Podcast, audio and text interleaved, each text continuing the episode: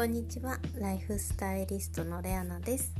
本日も聞いてくださってありがとうございます。前回はライフステージを上げるためのまあ就寝時前に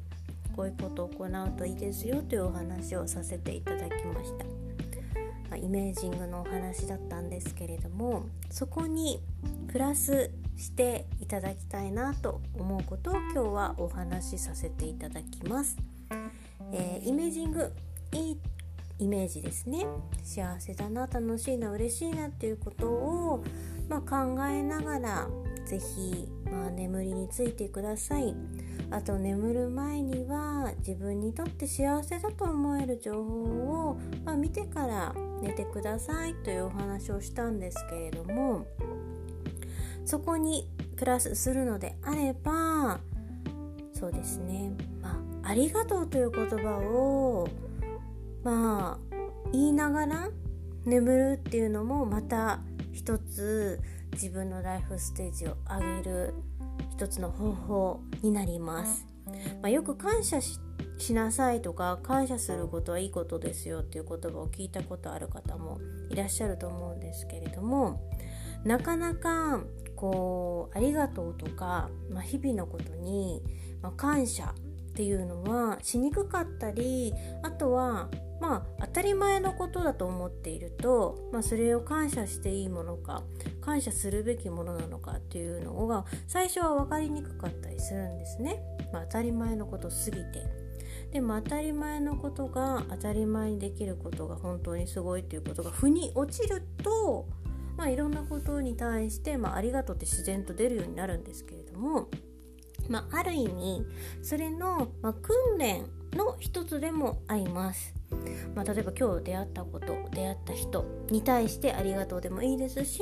あといつも自分のそばにいてくれる人に対してありがとうでもいいので、まあ、眠る前に、まあ、自然と、まあ、今日もう最初はあのー、嬉しかったこととか自分に対していいことしてくれた人とかこの人いい人だなと思えた人に対してはありがとうってやっぱ言えると思うのでまずはそこからでもいいと思います。でそれが、まあ、普通にできるようになると今度は自分にとって学ばせてくれる人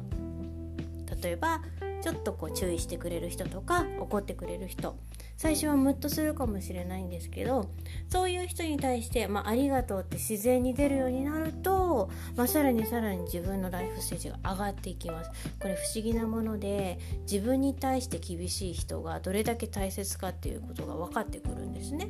でこういう人がいるからこそ、まあ、自分にとってまあ本当に必要なものあとは成長するために何が必要かを学ばせてくれる、まあ、学ばせてくれる気づかせてくれる人って後々になってあこの人が自分にとってのターニングポイントだったんだなとかこの人に出会えたことによって私はこれだけ変わったんだなっていうのは、まあ、後々になって気づくんですけれども、まあ、そういうことを、まあ、気づけるようになると、まあ、飛躍していきます。でそれが腑に落ちるまではとてもとても時間がかかると思います。特に、えー、20代30代前半もちろん年齢を重ねても気づかない人もちろんいるんですけれどもまあけ人生経験が少なければ少ないほどやっぱりそういうのは、まあ、素直には受け入れられないんですね、まあ、素直に受け入れられる人は素晴らしいと思います。もうぜひそういう、まあ、感情だったり価値観だったりあとは学び方とか学ぶ姿勢っていうのはもうぜひぜひあの大切にしていただきたいんですけれどもそういった自分に学ばせて、えー、学びを教えてくれる人に対して、まあ、ありがとうと言える日が、まあ、来るようにも含めて、まあ、常に常にこう寝る前にありがとうとかっていう、まあ、癖をつけておくと自然と自分にとってこういいことももちろんありがとうと言えるような出来事も増えてくるんですけれども、ま